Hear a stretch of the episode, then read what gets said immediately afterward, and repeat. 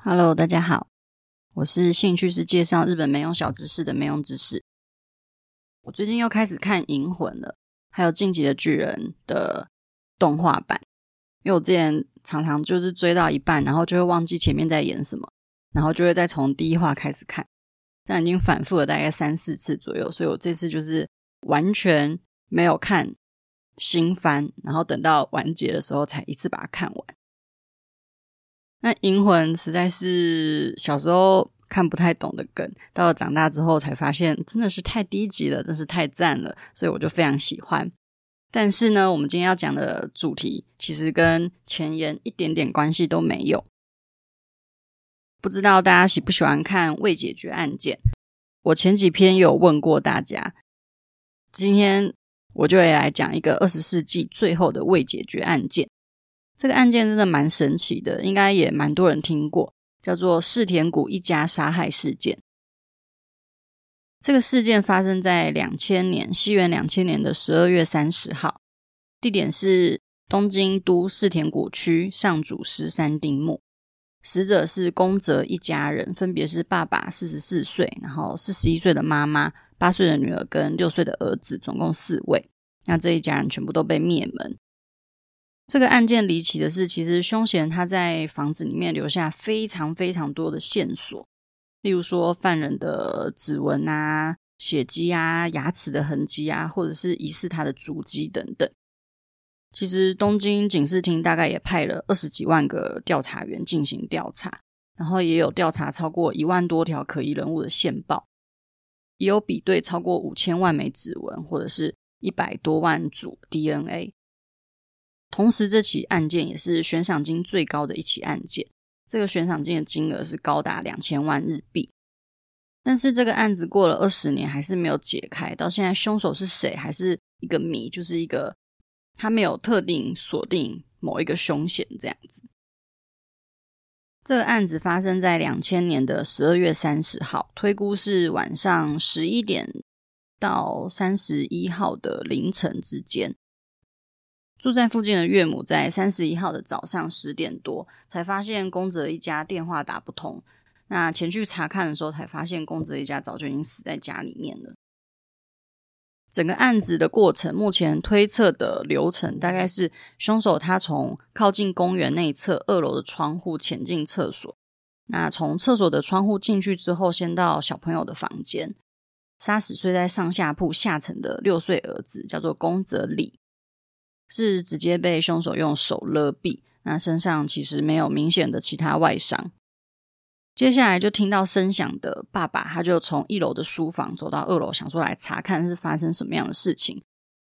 结果就被凶嫌用生鱼片刀攻击头部、大腿跟屁股，尸体后来在一楼的楼梯口被发现。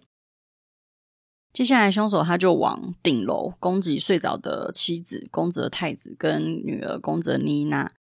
那两个人的身上都有非常多处的刀伤，中间推测是凶手他自己带的那个生鱼片刀，可能在砍人的时候有点坏掉，所以他中间就去厨房拿了菜刀。事后在案发现场也有看到带有长女的血迹的卫生纸，所以推测可能是凶手他的刀子坏掉，所以他暂时离开之后，妈妈就先用卫生纸帮女儿止血，但是止到一半，凶手又回来把两个人给砍杀，这样。全家人都被灭门之后，凶手还很悠哉的在死者家中乱晃。在现场，除了发现家里面的那个他们家原本的急救箱有被打开，然后使用的痕迹之外，二楼的厨房有发现凶手使用过的 OK 绷跟毛巾，上面都还有沾有他的血迹。那凶手他也曾经用女性的生理期用品去止血。那这位凶手他在杀完人之后，非常的呃。悠闲的吃了这一家人里面冰箱里面冰的一瓶麦茶，然后哈密瓜，还有四盒冰淇淋。冰箱里面还有十瓶啤酒，可是都没有被喝掉的痕迹，所以推测这个凶手当时可能没有喝酒的习惯。凶手除了吃掉死者家里面的东西之外，也也据说有使用死者电脑的记录。警方推测，大概在十二月三十一号的凌晨一点到早上十点之间，电脑。有两次被使用的记录，这两次的使用时间大概每一次都只有五分钟左右，所以他们其实是有去检验那个键盘跟滑鼠上面有没有凶手的指纹，最后只有在滑鼠上面发现凶手的指纹。其实，在最一开始的调查报告，那时候是说电脑使用两次的，是凌晨那一次，凌晨一点多那一次，跟早上十点那一次。所以后来警方他本来是推测是凌晨一点到隔天早上十点这一段时间，凶手都一直都在宫泽家里面。但是在二零一四年，最后警方他推测说，那个十点多那一次应该是系统的问题，所以凶手应该是在凌晨一点多用完电脑之后就逃走了。虽然这位凶手在死者家里面留下非常多的线索，可是警方他一直没有办法找到特定的犯人，只能透过他在现场遗留的血迹判断他可能是 A 型，然后从死者的身上的伤痕判断出凶手是右撇子，然后再从遗留在现场他有一个非常折叠精美整齐的衣物判断说，可能凶手他是一个做事细心，然后身高大概一百七十公分，腰围大概八十三公分的一名。人类这样子，那目前穿的衣服、鞋子啊，都是那种很大众的品牌，像是 Uniqlo 也有在里面，所以很难去查到这个物品它真正的来源是什么，然后购买的人是谁。但是警方他们还是没有放弃凶手遗留下来的线索，所以他们一直都有在公开很多情报，然后翻译成世界各国很多语言，然后希望说到了二十一世纪还是可以破案。所以一直到今天，他们其实都有持续的在做调查、搜查。四田谷一家内部的样子，其实在去年二零二零年的时候就已经公开了。所以如果你有兴趣，可以去看看。它有 YouTube，然后也有一些照片的部分。那实际上看了之后，可以看到他们当时还遗留在桌上的一些东西啊，或者是墙壁上还有画小朋友的一些量身高的那个痕迹。所以看了之后，实际上会觉得还蛮心疼、蛮可怜的。那如果说你对这起案子有兴趣，或者是有什么线索的话，可以去查查看四田谷一家杀害事件。如果有线索，也请提供给警方。真的很希望有生之年可以知道这一起案子的真相，想要知道到底是谁做出这么过分的事情。跟这起案子就是四田谷一家杀害事件非常非常相似的一本推理悬疑小说，这边也想要推荐给大家看。这本叫做《Blue》，就是蓝色的那个 Blue，是日本的叶真中贤老师的作品。这部小说呢，其实是类似四田谷一家杀害事件的灭门血案作为一个开场，然后把平成里面的一些社会状况写出来。小说的主角就叫做 Blue，他诞生于平成的第一年，然后死于平成的最后一年，所以整部小说其实都是在描写平成年间的事情。相信在座的每个人都有经历过平成这个年代，所以对于书中出现的一些平成的回忆啊，或者是真正发生的事件，应该都还算是有印象，或者是其实你也有兴趣之类。但是因为我们台湾人嘛，难免会有一些不太熟悉的部分。不过，像是一些比较主流的，像是 SMAP 的世界唯一的花朵啊，或者是女仆咖啡厅啊，或者是平成时代流行的安室奈美惠的辣妹风格啊，等等，应该都是那些比较有名到大家看到还是会有一种怀念的感觉。所以在看这部作品的时候，就有一种很真实的，好像实际上就真的发生在自己周边的那种感觉。